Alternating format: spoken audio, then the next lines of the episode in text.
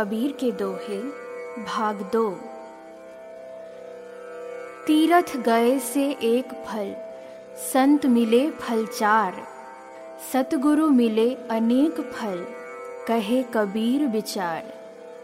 अर्थात, कबीर दास जी कह रहे हैं कि तीर्थों की महिमा सभी शास्त्रों ने कही है। ये शास्त्र अनुभवी महात्माओं द्वारा लिखे गए हैं। अतः माननीय है। तीर्थ में जाने का एक ही फल लिखा गया है। और वो फल है कि तीर्थों में जाने से सत्संग मिलता है। निरंतर सत्संग करने से संतों की प्राप्ति होती है। संतों के सत्संग से चार फल प्राप्त होते हैं। वे हैं धर्म, अर्थ, काम, मोक्ष। इन चार फलों में प्रायः मनुष्य, अर्थ, यानी स्वार्थ की पूर्ति चाहता है, और आगे संतों से मिलने पर भी वो अपना जीवन स्वार्थ में ही व्यतीत करता जाता है।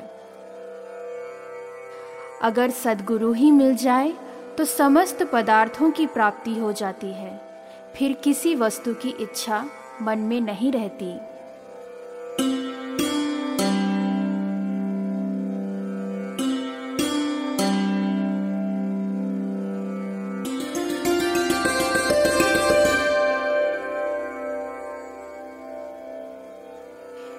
न बारी उपजे, प्रेम न हाट बिकाए। राजा प्रजा जो ही रुचे, सिस दे ही ले जाए। अर्थात कबीर दास जी कहते हैं, प्रेम खेत में नहीं उपजता, प्रेम बाज़ार में भी नहीं बिकता।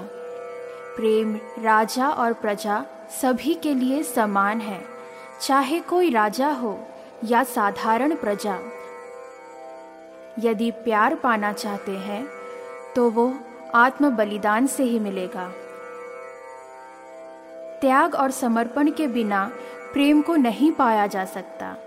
प्रेम गहन सघन भावना है, कोई खरीदी या बेचे जाने वाली वस्तु नहीं।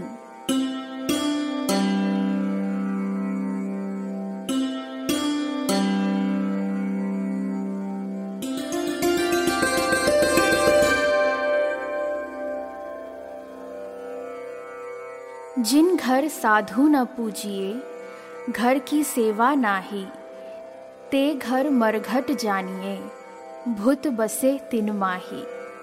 अर्थात कबीर दास जी कहते हैं, जिस घर में साधु पुरुष की पूजा, सम्मान और सेवा नहीं होती और सत्य की पूजा नहीं होती, उस घर में पाप बसता है।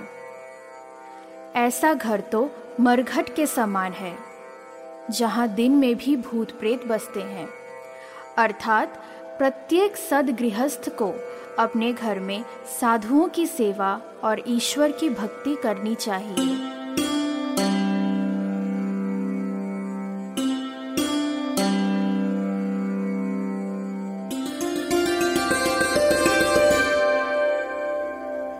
कबीरा सोई पीर है, जो जाने पर पीर।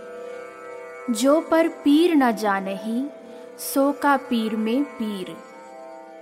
अर्थात, कबीर दास जी कहते हैं, जो इंसान दूसरे की पीड़ा और दुख को समझता है, वही सज्जन पुरुष है, और जो दूसरे की पीड़ा और दुख को ही न समझ सके, ऐसे इंसान होने से क्या फ़ायदा? वे बेदर्द हैं, निष्ठुर हैं और काफिर हैं।